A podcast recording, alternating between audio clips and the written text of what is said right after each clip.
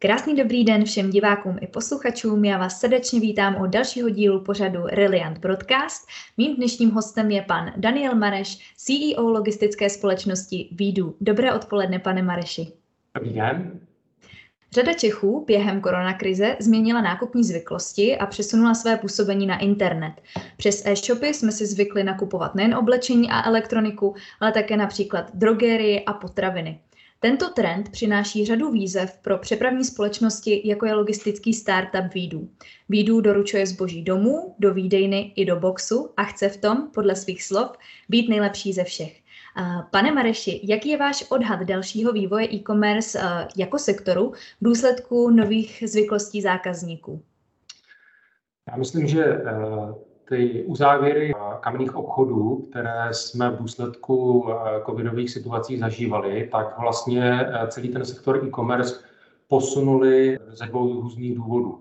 Za prvé, spousta spotřebitelů, zákazníků Eh, začala nakupovat na internetu buď častěji, anebo to vůbec zkusila poprvé a získala tak novou zkušenost a možná řada z nich zjistila, že je to docela pohodlné, že eh, to funguje a že se na to může spolehnout a že těchto těch služeb bude využívat i do budoucnosti.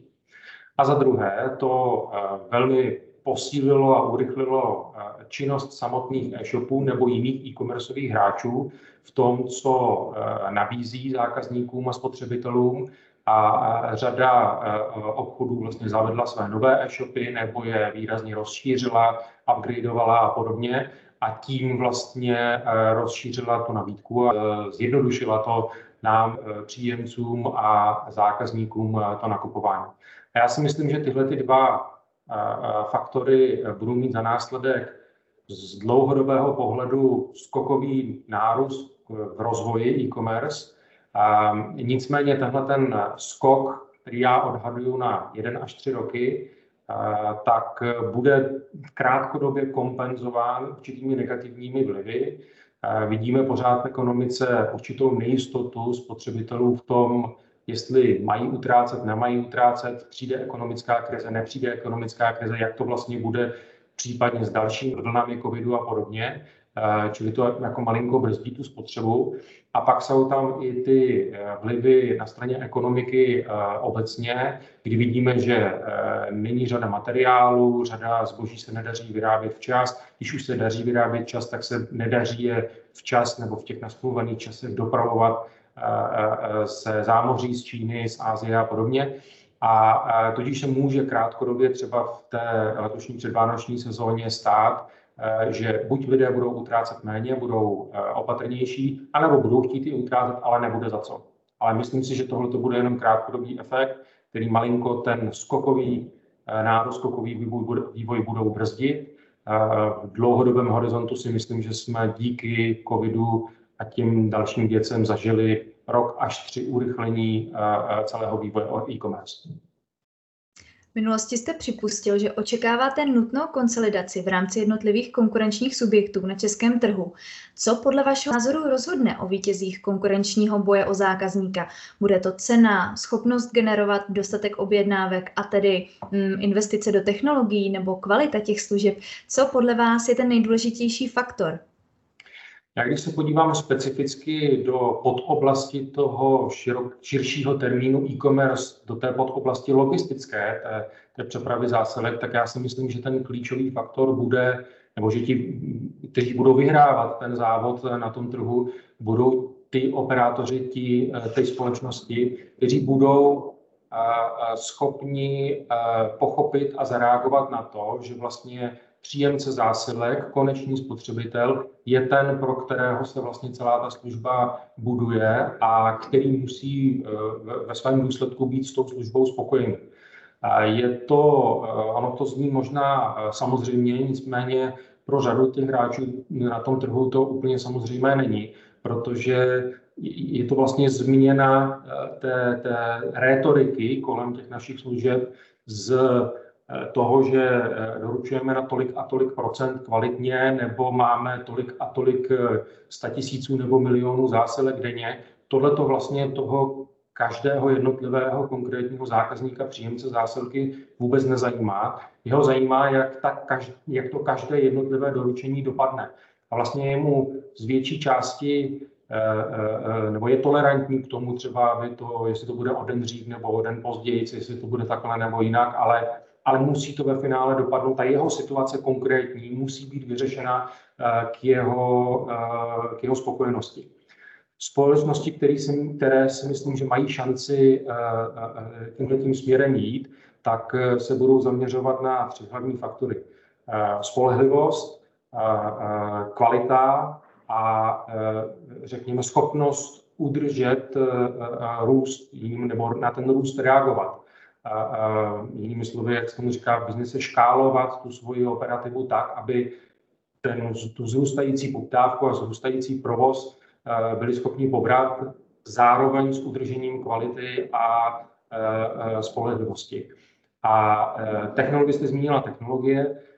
Technologie jsou určitě důležité, ale je to vlastně faktor, který pomáhá těm třem důležitým aspektům, které jsem zmínil.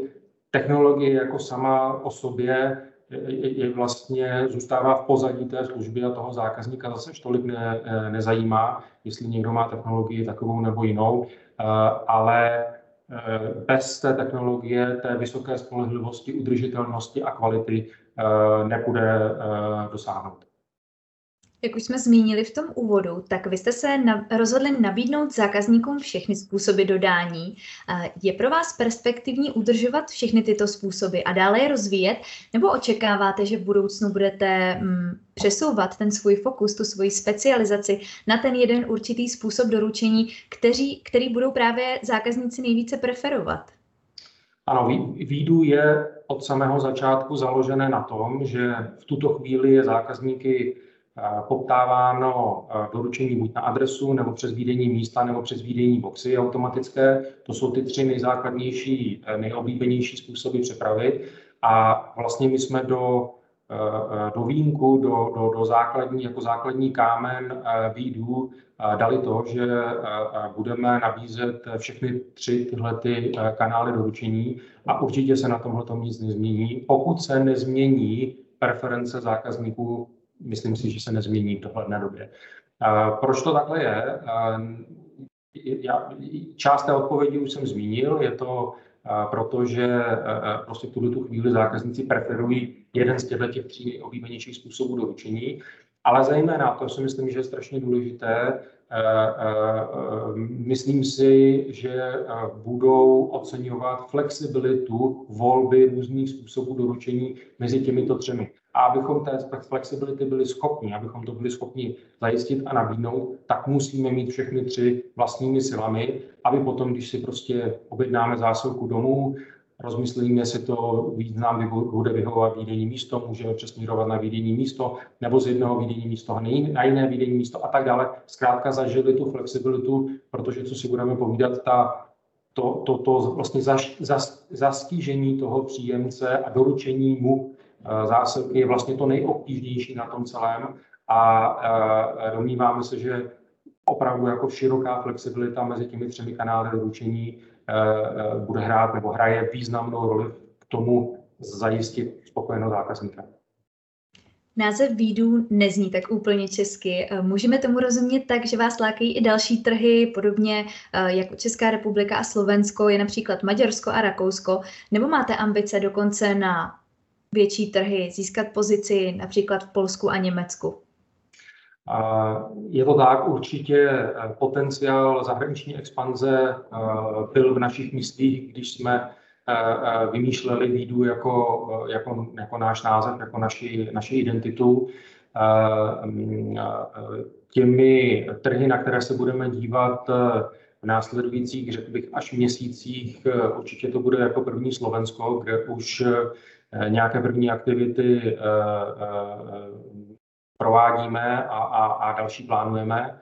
A těmi dalšími trhy budou určitě trhy střední a východní Evropy, Maďarsko, Chorvatsko, Slovinsko a velmi pravděpodobně potom se budeme dívat na zase východoevropské trhy, ale větší, složitější, Rumunsko, možná i to Polsko, to uvidíme.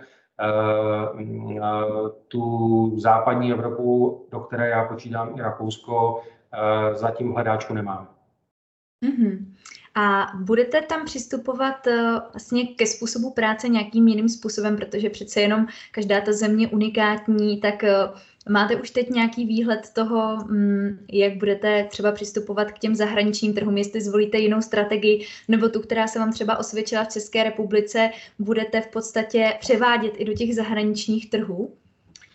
A to, to je dobrá otázka. Ty, ty dva faktory, eh, eh, které bych zmínil, to jedno, co jste zmínila velmi dobře, eh, a často je to pomíjeno, rádo pomíjeno. Ano, opravdu, přestože ty trhy jsou si často velmi blízko, zejména z pohledu ze západu Evropy směrem na východ jsou často, často splývají a jsou považovány za jeden, nejsou. Prostě i, i obecně, i v té balíkové logistice zvyklosti těch trhů, očekávání zákazníků jsou malinko odlišná a určitě součástí naší expanzní e, strategie bude respekt k těm národním nebo, nebo jednotlivým státním odlišnostem, drobnostem a přizpůsobení se konkrétním požadavkům, konkrétním preferencím v té, v té dané zemi. Na druhou stranu, co se určitě nezmění a kde si myslíme, že je to obecně platné pravidlo, platné přes všechny ty trhy, je například ta myšlenka těch třech doručovacích kanálů, čili ano, na každém z těch trhů, kam bychom rádi vstoupili, bychom dříve nebo později chtěli umět doručit na adresu, doručit přes výdejní místo a doručit přes výdejní box. Aktuálně probíhá stavba vašeho nového superhubu.